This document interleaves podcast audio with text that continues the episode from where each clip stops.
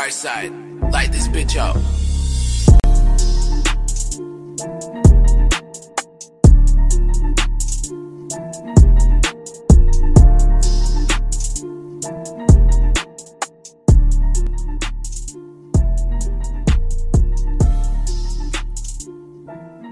What is up, everybody? My name is James D. Fiore, and this is Blackball. I'm really excited about today's show. Um, we've had this guest on before, but there is a distinct difference this time. He is a what I would consider one of the strands that make up the actual fabric of hip hop culture. Um, when I was in elementary school writing uh, all the names of all the rap groups that I could remember on the back of my notebook or on my desk. Sorry about that, Mr. Finan, who gave me a detention for doing so. He was one of the names. And the interesting thing, um, there's so many interesting things about his career, but um, a lot has already been said. But what really made me happy was the other day when I saw this. And this is a picture of this man on stage doing a proper performance for the first time in like three decades. So I'm very excited to have him on the show today, and his name is the one and only the DOC. What's up, Doc? How you doing, buddy? Hey, how you doing, James? It's good to see you again. Good to see you too.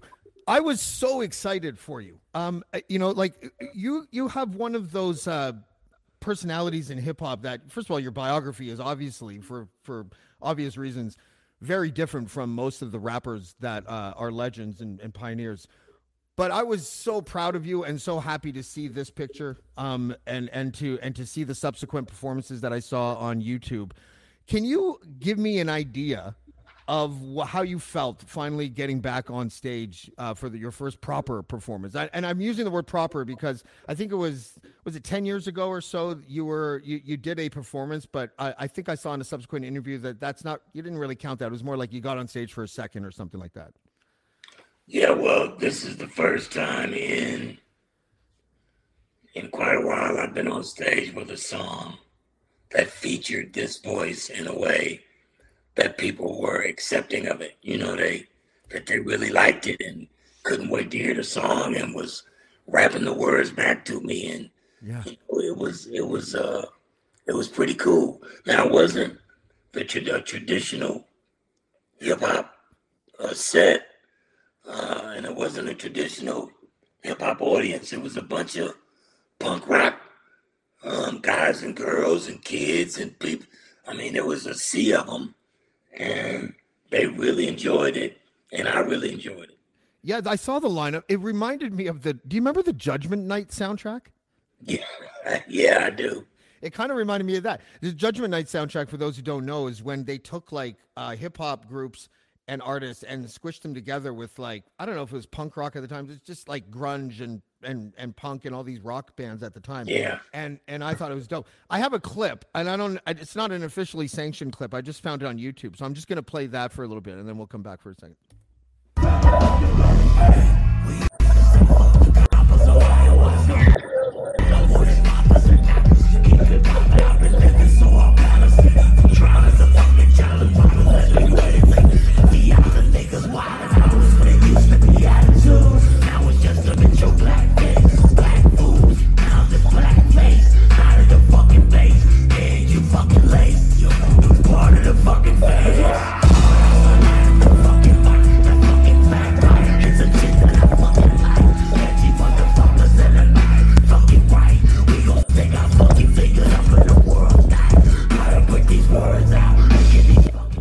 Bombs in there, buddy. they said they wanted some NWA stuff, bro. So yeah, that's what I. So that's what I gave them. You know. I was kind of curious. Um, I, I don't know why I thought about this, but just before we went on air, I was listening to um, some of your older stuff and then some of your newer stuff, and I started just thinking. Uh, because it, it, live hip hop, a lot of people um, get mad at me for saying this, but uh, to me, like live hip hop, the there's artists that do it really well, but there's a lot of really good studio rappers that don't do it that well live. You're not one of them. But I was just kind of curious because of what happened to your voice, if you ever considered doing a spoken word album so people can hear and you focus, you laser beam on the voice rather than dress it up with the instrumental. Does that make sense to you? You know what? It, it just uh, I never thought about anything other than doing what, what just what I do. Yeah. And, and so I, I, never gave it a lot of thought at all, um, just because I always wanted to just go back and be me, you know. And, and mm-hmm. uh, but but things are happening, uh, and these days now that that are making making it feel like that I could do things again. And so I'm happy to be in this position. That's awesome. I I, I think um and you your all of your friends are still like hip hop moguls and shit, right? Like you you're you you've been away from the music, but you have always sort of been there, correct? Yeah, absolutely. In fact, um, I got a documentary coming out this summer that is sort of the it is that story is the through line of every story you've ever heard um, about West Coast hip hop. And it is the crown jewel, if I do say so myself, of that whole um, uh, moment in time. And I'm really proud to get it out there. All of those people that just, those icons before, they're all in it. Yeah. And you could tell that they just love this guy, you know. You've never seen them like this. You know what I mean? So I'm really is proud the, of it. Is this different from the documentary that you put out at the Tribeca Film Festival last year? No, that, that's the documentary. I okay, I have a clip. Can I play a clip? Sure. Okay, so this is uh, this is Eminem talking about uh, mind blowing and the lyrics. So I'm to play that for a second. He was doing things that nobody else had done yet, like just lyrically, like mind blowing. On mind blowing, he was like, "The doc is dope." I would have been down with rock, but I'll be broke by the punk. I'm opening up my trunk to reveal death. Living it up. My life is like a story. Yelling it because nobody else is telling it. Checking it. Always getting paid because the rap is sort of a twist. Between what I mean, uh, between what you needed and what I mean. What I mean by twist. Nah, you got to better listen. Wait, I, I need him.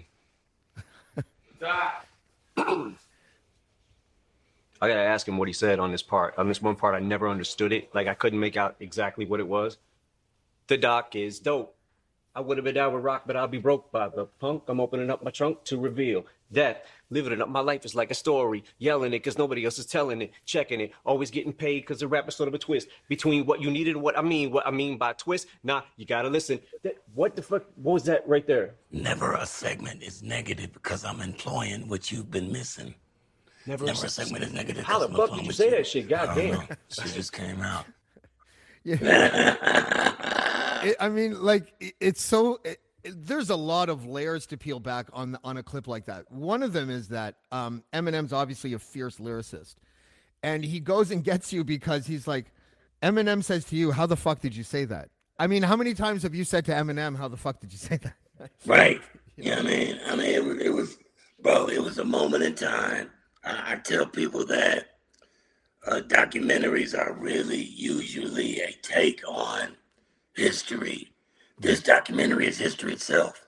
Just the fact that it's it's made and these people that are involved and the way and the things that they're saying is is is really uh you know it's a testament to, to how powerful hip hop is and on its 50th birthday you couldn't give it a better present. Yeah, no, listen, I, I can't wait to see that documentary. I've been I've been uh, since the first time I interviewed you, uh, I I've been seeing clips floating around online and I'm just like I have to find it. I keep on going to my uh, to to the sites that you're not supposed to go to to get m- movies that don't come out yet, and it's still not there. Yeah, yeah. I, will try to buy it. I'll try to buy it if I can. Yeah, you can't like it. I'm not giving it. I'm not going to give it away until no. it's done because it's very important. Like this, if if if I can be really serious for a moment, please. Like hip hop has been through 50 years of hell, just like me. You know, uh, and well, I've been through 30, maybe 33 years of hell. Yeah. And hip hop too, you know. And we're at a moment in time where I think that that uh, she's trying to gather herself, just like me, mm. for a push into the future that's really important for the music. And so this documentary right now is so poignant, and it means so much to so many people. Uh, that wanted to see this guy win. But for me, it's so much bigger than just me. You know what I mean? So uh, I'm really, I feel, I really feel blessed to be the guy in this seat and I can't wait till it come out. Well, dude, you're you're you're a perfect conduit, right, uh, to tell that story of of of a genre of music. Um, I'd like to know what you mean by struggling, uh, uh, uh because when you said that, the, what I heard, how my brain processed it, was that um, when hip hop was commercialized, a lot of us were were kind of being big babies about it. Like my like my buddy Nigel always tells me, my backpack is on a little too tight, so I get a little bit too, you know, sensitive about about uh, the way that hip hop sometimes feels like it gets bastardized. Like anytime I see really bad rapping in like a McCain's frozen French fry commercial, I cringe a little. I cringe a little bit, right? but um, but what's interesting is that the the people that hold up the culture are often not the people that you see on TV right? And I'm yeah. wondering, what do you mean when you say that hip hop is struggling? Well, uh, the hip hop that that I was introduced to as a child had a space and time where it was the music was for the people. Mm-hmm. It was meant for everybody. It was meant to benefit everybody. Everybody had an equal shot to get in and do something special with it um, for a long time, it's been stuck in this particular space where not everybody gets a chance to have equal footing to do the best that they could do with the music that's for everybody. Mm-hmm. Uh, that's not by happenstance, you know. Uh, this business of ours is set so that it follows a certain pattern. And so I believe that hip hop is stronger than any pattern. And I believe that it is beginning to stand up through not only this documentary, um, but through all of the, the, the guys that are a part of my my time are standing up and doing stuff um, to try to bring us all together as a community and restore some of the the, the, the love and luster to this music that, that we might not have today. And so when I say it's struggling, I mean it just doesn't have the, the light in it that it once once had, and we're fighting to try to put that light back into it. Yeah, it's been a long time, but uh, think of how different the scene has changed since you were part of the Fila Fresh crew. With DJ Rock and Fresh K and things like that. Like, what can you give me? Actually, take me back there for a second because, I, in a lot of ways, I think that's kind of the rawness and the authenticity that you're talking about. Like, you guys were doing your thing at a time when this genre was so young that you know, like you know, uh, it felt and, and look at even a guy like me who's from Canada who lived in like the suburbs of Toronto.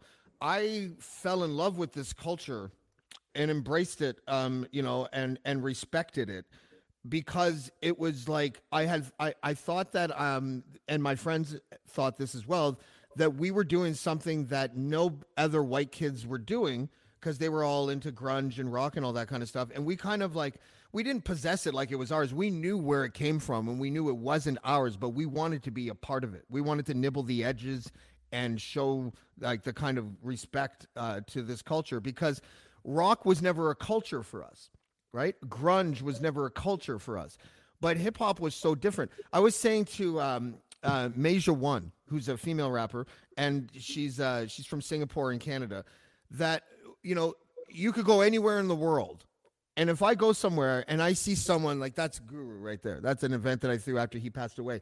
If I went somewhere and saw somebody with his face or your face or someone like that on a shirt, language barriers are gone. You know, like we have something to talk about now. Right. You know, and and do you feel the same way about that? Absolutely. I mean, hip hop is the music is for everybody, bro. It was made for everybody. It it may have come through uh, those guys on Sedgwick in in uh, New York City, but uh, it was meant for everybody. Um, I think the line is, "Brothers think I'm dope, and the others think I'm bitching." I, that that's that's that means it's from my perspective, it was meant for everybody to listen to it and enjoy it. You know. Um, it, it, just back to the struggle again, because I'm I'm curious about this. Is it the, the did the commercialization of hip hop um in a lot of ways watered down the artistry of lyrics?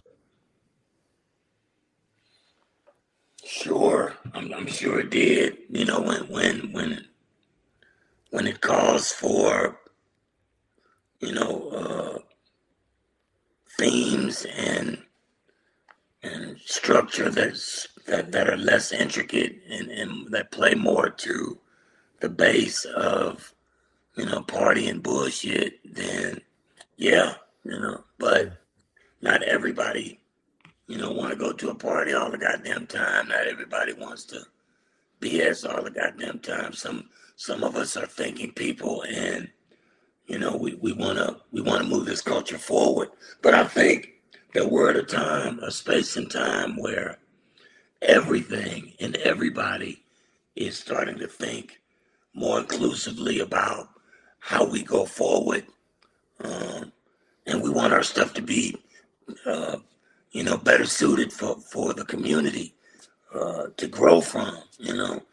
Uh, and I think everybody's moving towards that space now because things have gotten so polarized in this country.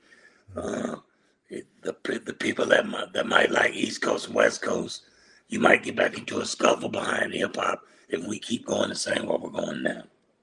No, I agree with that. Um, I'm going to ask you a question, and, and, it's not like DJ Vlad type question, so I don't want you to think I'm trying to create controversy here. But I just saw a documentary as I was preparing for this interview, and it was the Suge Knight documentary. And I think he might have been the producer. Um, it, it, was the one where I think it was uh, interviews from way back in 2012 and 2013. I walked away from that film thinking a couple things. I didn't know the man. I, I don't have any real opinion on his character or anything. I, I think that he's probably made up of good things and bad things. But I just want to focus on the good things just for a moment, just so I'm just so you can correct me if I'm wrong. But there was a lot of things that that man did that maybe were awful. But he also did a lot of things for artists at the time that no, especially a black entrepreneur, was not doing at the time. Does he deserve credit for any of that kind of kind of stuff? Well, you know what? I'm I'm going to tell you something, James. I'm I'm a I'm sort of a spiritual guy, and so whether it's good or it's bad, for me, it's always a God thing, mm. not necessarily a DOC thing, right? Or or a Suge Knight thing, or Dr. Dre, or you know, uh, aftermath, or any of these people. These are paths that we all have to walk. There there are roles that we all have to play in this great movie mm. you know. So uh, looking at it from uh, uh, from that point of view, there are absolutely things that Suge did that were great for people, uh, and he should be applauded for it. You know, he didn't come into this to this space as a dastardly villain. You know, he was my friend. He was a good guy. We hung out and had a lot of fun together. And show business is a you know, it, it's a it's a cold blooded animal, and so it could it could it could do things to the best of us, you know, because it did things to me, and I've seen it do things to a lot of people, you know what I mean. So, uh, but but to answer your question, yeah, Suge did a lot of good stuff, and Suge did a lot of stuff that wasn't so good, you know, but he played his role and he played it well. Do you, do you keep in contact with him? Because you seem um, like you would make a, a good spiritual advisor for him almost. Ah, no, I don't. Sure, and I don't don't necessarily get to, you know, chop it up too much. Yeah. Uh, I said something to him uh, after he went to that place. I said, you know, uh, my, my, condolences for his situation and loved him and his family. Uh, but after that, I haven't talked to him. No. Um, what do you think the, like the, the future holds for you? So this documentary is going to come out. When is it coming out, by the way? Um, in a perfect world, it'll be out this summer, uh, somewhere close to hip hop's birthday. Oh, that would be dope. Yeah, August, what, what's that? August thirteenth. August first. I think it's the first of August. Okay. Yeah, that would be amazing. Um, now I'm assuming the reason why it's not out yet is because there's so many people in it that have so many lawyers. is that well, man, everybody that's that wants this this album, this movie to come out is on board and pushing forward, one thousand percent. But there is a lot of business involved, and you gotta you gotta make sure all your dot your T's are crossed and your I's are dotted. Yeah. Can you give me an idea of how the documentary flows? Like like where does it start? Where does it end? Like without giving away the, the I'm not giving you nothing, you know. but but I will say this. Okay. If I told you that this documentary is possibly the best music documentary you've ever seen, I may not be overstating. You know? That that would that would be dope. Um, the the best documentary series I have ever seen is Hip Hop Evolution. Um, the one that was on HBO, I, and Shad, who's actually a Canadian, uh, was the host. Do you remember that one? I do remember that. Did he interview you for that one? I, I, I, it feels like I, I did I did an interview for that one. I can't remember it, but I but when you said his name, I know his name. Yeah, yeah. You know, it feels like I've done. And why would you do it? Why would you do a documentary and not talk to me? Like that doesn't make sense. Yeah, that doesn't. Yeah, you're absolutely right about that. that doesn't make sense. Um, the it's so interesting because now your role in hip hop seems to be kind of the you're almost like the documentarian. You're you're almost like the the who's going to be who's to be taking the minutes for the culture, and and I feel like like you're a perfect person to do that. Um, because I mean you lived with Dr. Dre for like 20 years or something, didn't you? Yeah, yeah. Uh, Dre and I shared space a long time because he was, you know, for all intents and purposes, he was carrying me through that that period. You know, when I couldn't carry myself. Uh, uh, but so there's a lot of there's a lot of great stories. There's a lot of camaraderie. There's a lot of really monumental moments, and they're all shared in that documentary. It's it's the through line to every other story that you've seen. It kind of you kind of put all the pieces together through watching this documentary. Do you, what are your, some of your favorite um, hip hop culture movies? I've been doing a because now once every couple weeks I review old hip hop films. So I've done Juice, uh, I've done Do the Right Thing, which by the way, Do the Right Thing um, changed my entire life. Like, Yeah. That movie is is one of the greatest movies ever. So I'm a white kid in Canada. I'm 13, I think, when it comes out and I had to wait till it came out on VHS or whatever. And then I got it and I put it in. And so you have to understand, I, I don't know anything about politics at this point in my life. I don't know anything about racial strife or politics at this time because I'm sheltered and um, our history books don't include what they're supposed to include up in Canada. Sure. And so I watch this movie and I see Mookie throw the garbage can through the window. And I literally paused it and I was like, I, I couldn't understand why he did it. I was just like, what? And so I rewound it and watched it and rewound it. So do the right thing was my introduction, not just to like racial strife in America, but to politics itself.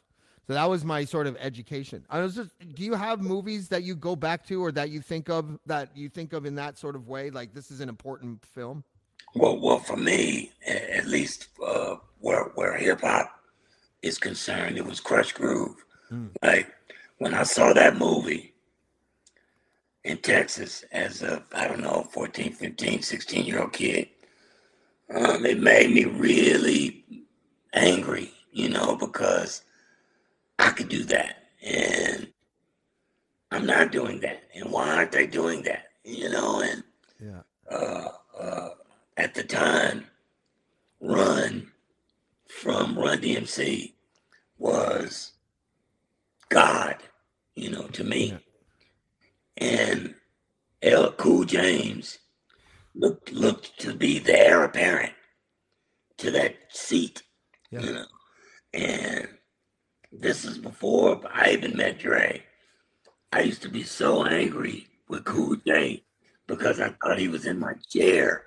Yeah, yeah, bro. And, Did you but like him though? Did you like did you like his his rhymes and everything? Of course, who So didn't? he made you angry because you were like, I can do that, right? I want to be him. You know what I mean? Uh, he was the first guy that made me feel that. And and then there were a couple other guys uh, that added to my, you know, my psyche where hip hop was was concerned. And then I heard this dude named Rakim, Mm. and, and that cemented in me that this is I want to be great at this. You know, this is what I want to do. And really, when you look at this documentary, all that's in there, bro. I I mean, it's really a love letter Yeah. to the past 35 years of hip hop in a way that nobody else is going to be able to give it to you. It's a one of one, and I'm super fucking proud of it. What is it called? The doc? Is it just called? Yeah. Um, you mentioned Rakim, and I just have to mention this. When I was in grade eight, there was a kid named Trevor, and he brought in um, a tape, and he told everyone it was him rapping, and he played Microphone Fiend, and I was so angry, and I walked into the class, and I'm sitting there going like this, And, and he's just like, "What do you think, man?" I'm like, and then I start rapping along with it. Virtual vocabulary, my merger just stuck in. The mic is a drain, no volcanoes erupted. And he and the the friends are like, "How do you know his lyrics?" And I'm like, I stopped the tape and I'm like, "Listen, everybody, I got I got bad news." Trevor thinks he's Rakim. this is a famous rapper. Please, please never do this again. I was like personally offended. like on, on, I love that. That's yeah. a great story, bro. These That's... are these are the things that, and it's funny because then you get. All, I was um, white guys like me that that like uh, so this is like the late '80s. Like my first hip hop song was Da Di. And when Slick Rick was still known as MC Ricky D, that was the first song I ever heard. It was like 1986 or something like that. And as soon as I heard that, I was all in. I, I yeah. was just like, yeah. I bought, I bought the Cool J radio and Bigger and Deffer. I bought Run DMC. I bought Big Daddy Kane and Rakim, and I bought PE and BDP. And I was just like, I was hoarding it all. And, See, that's hip hop. That yeah. is the hip hop that we that we're missing, right? You just went through about seven, eight, nine groups, and all of them were so special mm. in their own ways they all had their they had their own identities. Yeah. They had their own personas. Everybody was so different from everybody else that when they all showed up together, it was just heaven. And you came in the door on Lottie Di like that. Yeah. That's like going from smoking weed straight to freaking uh, ayahuasca. You know, you yeah. just you came right in on the money. You know I mean? Yeah, well, beatboxing. Like I haven't heard. Uh, like I mean, other than what Rahzel and the Fat Boys, I I don't re- even recall. I can't even recall someone off the top of my head that beatboxed. You know, like, yeah. After that, um, but it was, but it, and and yeah, it was just. It's just such a standalone thing. Like like when when KRS One came to Hamilton, uh, in in Ontario in Canada, uh, it was like 2005 or 2006. He played at a place called Pepper Jacks a small club. It was when he was doing that thing where he had like uh what the, the, the not the hip hop museum, but like he had that banner behind him, and it was like the hip hop like temple. I think was the temple of hip hop. I think it was called. Okay. And he and he did all of his uh, stuff. It was like a two and a half hour show. But I left 20 minutes early and I went back and I started looking for the SUV that had an American plate. right? And I stood beside it and he came out and and uh, I was I wasn't leaning against the car, but one of his buddies or his entourage or whatever thought I was. And uh, and he's like, "Hey, buddy, what are you doing?" I'm like, "I'm not touching the car, right?" And he's and I'm like, "I just wanted to see if I could talk to KRS One for a second. He's like, "Well, look, we just did a show," and then he comes up and he's just like, "What's up, man?" And I was like, "Not much," and I was like, "Look, I know this is you know, listen, I just want to spit 16 bars so I can tell my friends that I spit 16 bars. Dude, we ciphered for like 15 minutes. That's dope. And and the reason why I even bring that up is not to sound like braggadocious or anything like I had the experience. I have a funny feeling that if someone ran into the lead singer of the Sex Pistols, that they're not going to jam on the street for 10 minutes. Yeah, well, and and so the culture lends itself for a an accessibility and and a, and a way to relate to each other that is almost a completely different language. I agree. Know? I agree. At least that's the way it was yeah. It, it is morphed into something. What is it now? Because I live in a forest with my kids now, so I have no idea what's going on out there in the world, right? Like, like, but what, what, what is missing now? Are we are kids ciphering on corners anymore? Are we doing the stuff that that made the culture stronger, or what? What do you think is missing? You it's missing the love, bro. It's it's missing the love. You know, it's missing the love of the music. It's it's missing the love of, of people to people to people. You know, it's missing. Uh, you know, the four corners are, are, are I believe, uh, uh, peace, unity, having fun, um, or something about those. Those things are the cornerstones of what this stuff is made out of, and it doesn't have any of that in it today. Now it's just money and and money, you know, and so um, until we get back to really trying to make this be about more than just uh, a couple people uh, being successful and more more about our, our communities and, and, our people being successful, then you know it's going to suffer. But like I said, I think it's it's in a space where it's beginning to recognize that and self correct. That's what I think. I wonder if the difference is the idea, and I'm obviously not including people like me in this, but the um, the idea that really good hip hop came out of poverty stricken neighborhoods, and that the, the, that there was more hunger back then, and maybe the artists now. I'm just totally theorizing. This could totally be wrong, and maybe the artists now that come out don't come out of those circumstances as much anymore, so it doesn't have that thrust behind it. That sounds like a bunch of bullshit to me. um, but I don't know. Because they're still, because those neighborhoods still exist. Right. Those guys are still doing what they're doing to get out of them, for lack of a better way of putting it. But they, but we've glorified so much of the negative aspects of this game yeah, uh, that you don't get to get out. You you, it's like you're getting you're doing all of this these terrible things to be able to get in and stay in. Like it's the weirdest thing in the world, right? Yeah. You know, you're doing all of this weird stuff so you can go to the to the penitentiary. Like what the fuck sense does that make? Yeah. That you're gonna do all of this weird stuff to prove that you're someone that can go to a god awful place and make it. You know, when when you could do what you love to do and teach your children how to make a living at it and provide for them and and, and, and make it so it lasts for everybody. It just it's at a space where it really where it really doesn't make a lot of sense. And it's gonna take the the old the OGs, if you will, to really get back in here and figure out a way to to make these young guys understand what this stuff is really about.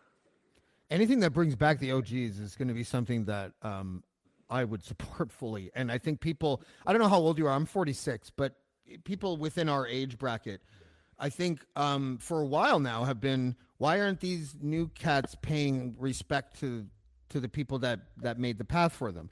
And then you start to sound, or that message starts to sound a little bit almost annoying and preachy sometimes. But it, it comes from a real place of frustration, doesn't it?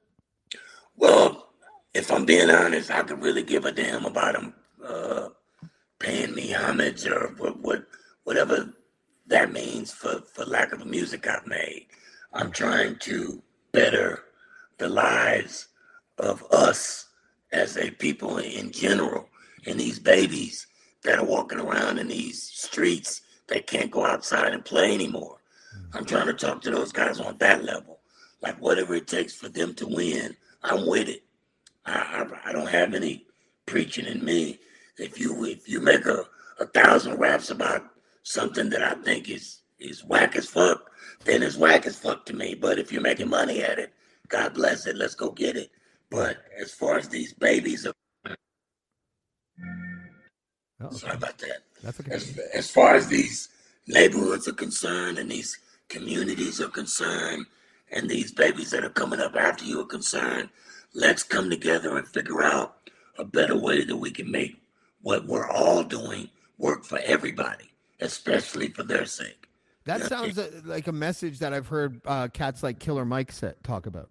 Hey, Killer Mike is one of the uh, he's I, I, I, mean he's he's not certainly a young cat anymore, but he's um you know he's sort of in that middle ground where he's not like an OG, but he's not like too new. But his his outlook on on life and how um and and how uh he wants to develop an entire like black marketplace so that uh, you guys you know can uplift each other and and and on the backbone of the music and entrepreneurship. He just seems to have a really good political message to go along with his artistry you know? That's it. I mean you're right. You're, you're right in the right space because if you support yourself you don't need anybody else's support because you got everything that you need. All you're missing is the unity and understanding of the power that you really have You've separated yourself, the haves and the have nots, when your battle is about the same. Uh, uh, I tell people all the time the guys in the suits uh, that walk through those halls aren't the guys with the fortitude to necessarily do what needs to be done in order to move this agenda forward. It's the guys in the streets, it's the guys with the power, and nobody's talking to them. Mm. So if there's one thing that I that I can do, I think that's that's purposefully meant for me to do is reach out to those dudes, man, and, and make them understand coming from where I'm coming from, especially with this documentary, what this shit is all about, you know, and give it to them in a way that they can really digest. I'm just looking for um, uh, an image now of the. Okay, so so this is the. I'm just to save this and put it in uh, put it in my folder here. But this is the uh, this is from Tribeca, um, and I guess this was the premiere of the of the documentary last year. That's a big space between premiere and when it's actually coming out. But this is what the premiere was. This is from the Tribeca Film Festival, and oh, this one had performances by DJ Quik, Xzibit, Daz, Kurupt. Oh wow, that's that's a dope lineup. Yeah, it was a night. It was a night. It was Yeah. a great night. It was the grand opening, if you will, of me giving energy to myself and trying to get back out there into uh, the space as an artist, you know. Mhm. And it's been a hell of a journey, bro. And it has not been easy. Uh, but I'm really proud of the, this dude that I've turned into, and that now I understand who I am and what I am, whose I am, and, and what it is I'm doing. I just put a picture up of the DOC uh, doing his uh, Prince impersonation by watching a white dove fly away out of his hand. Did that even come out of your hands, or did they put that in later? no, that was in my hands. The thing flew away, right? What is that from? Uh, there's a, a, a magazine and a mag- magazine in Dallas called D Magazine, Hmm. and they've been really uh, helpful in getting these messages out um, because it's it's my city. I'm trying to change first, you know. Yeah. Um, these things I'm trying to implement. As a matter of fact, I'm trying to get a school built in the southern sector of my city, South Dallas.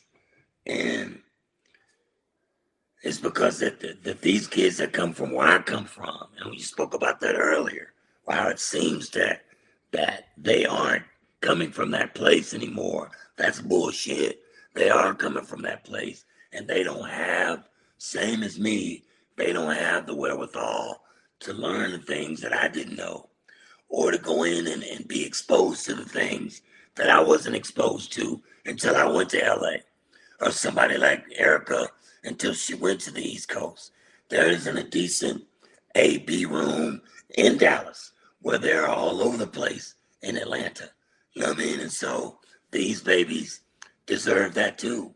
And so I'm trying to do my LeBron James thing Hmm. here in my city first by offering these kids through a curriculum based around arts, uh, entertainment arts, and technology. That's I'm trying to teach them how to eat. Oh, Thank you nice. very much.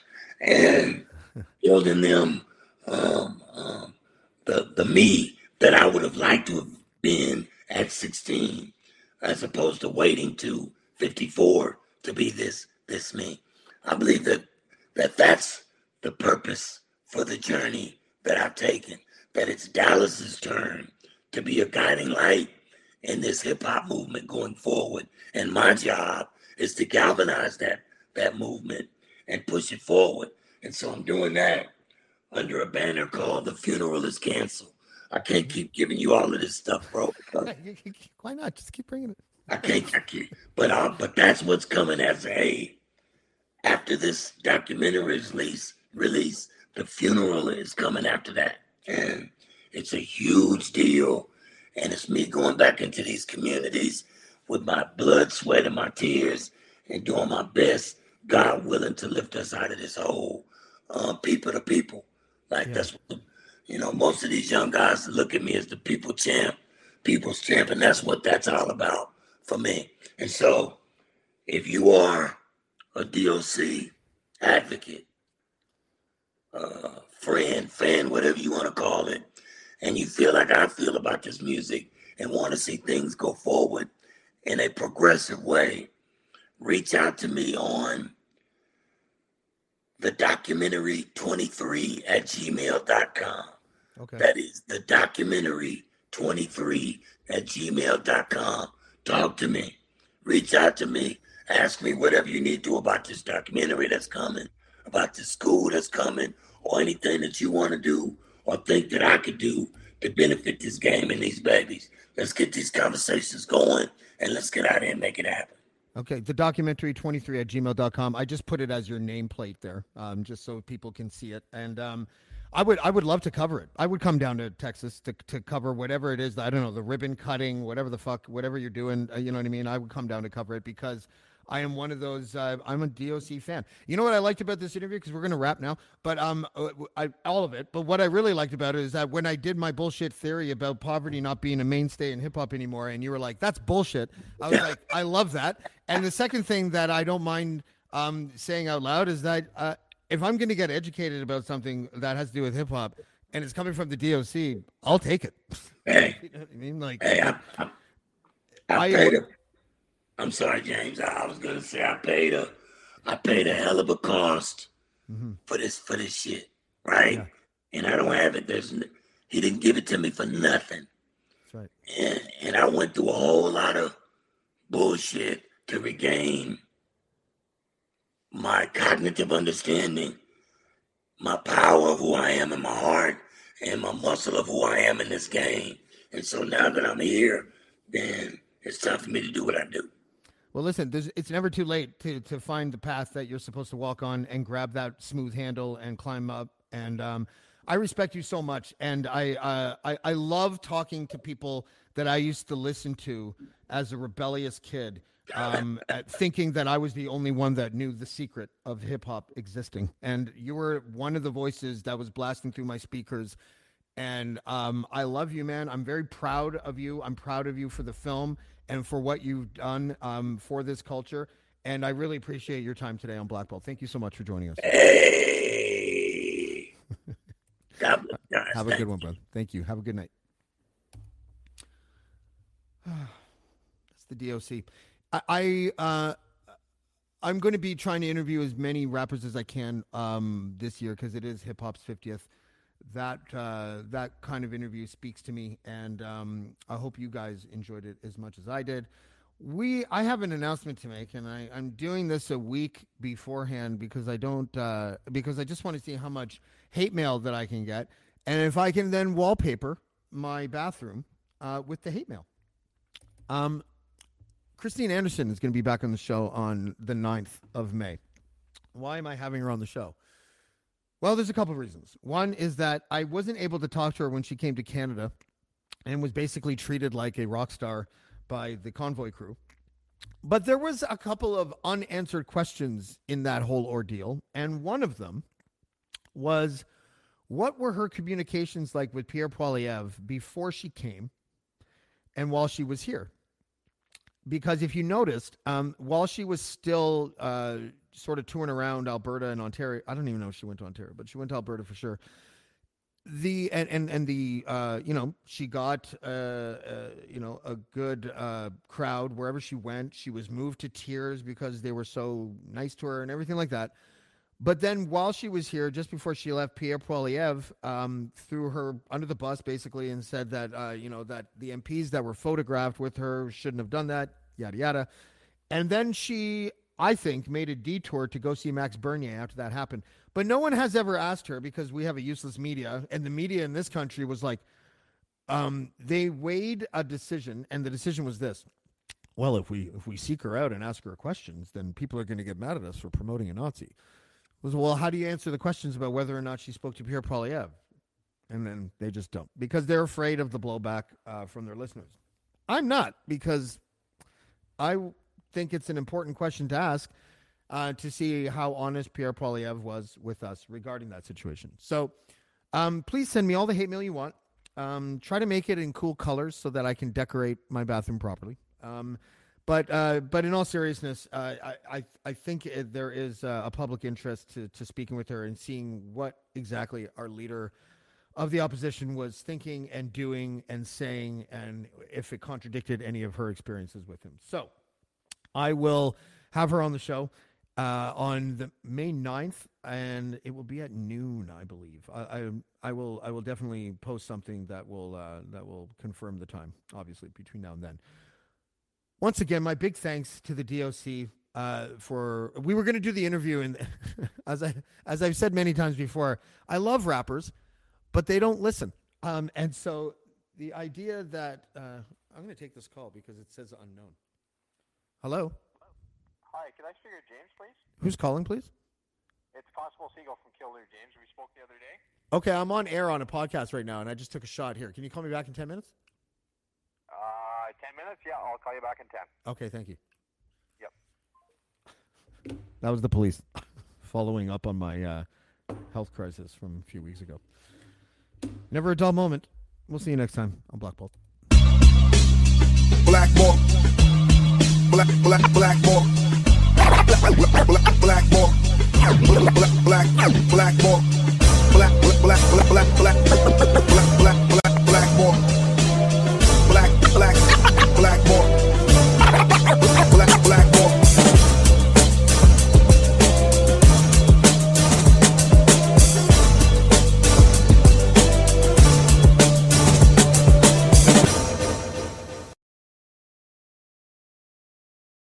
Kits. I'm your eager beaver. And I'm Mr. Grizzly. If you love politics, Or hate politics, Then have we the perfect perfect podcast for you. The True North Eager Beaver. incisive political commentary, We keep you up to date and give you the political and media literacy you seek. to help you. Cut through the bovine fecal matter. Facts first. Sound analysis. Sometimes I growl. Sometimes I sass. We impart civics and build community. And we share some laughs along the way. Being informed And engaged has never been more fabulous. Or sexy. Catch us on the Dean Blundell Network or on our YouTube channel. Or wherever you get your podcasts. Because democracy is something you do. Do, Did, Will, the Story of People podcast is now available on the Crier Media Network. The first five episodes are here and feature some incredible guests that fit into one or all three of those categories. Ready? Tara Sloan from the San Jose Sharks Undercurrent podcast at NBC Sports. Marianne Iverson from Iverson Voice and the Let's Take This Outside podcast to talk about the world of outdoors as well as voiceover land. Ariana Hunsicker, future Canadian Paralympic swimmer, already winning tons of awards for this country. Scott McGregor from the Hot Wallet podcast to dumb down the world of crypto, Bitcoin, and NFTs so you don't have to. And Jackie Holowati from Climate Pledge Arena in Seattle, Washington, the first net zero carbon certified arena on the planet. Wherever you get your pods, wherever you watch your pods, and on the Crier Media Network.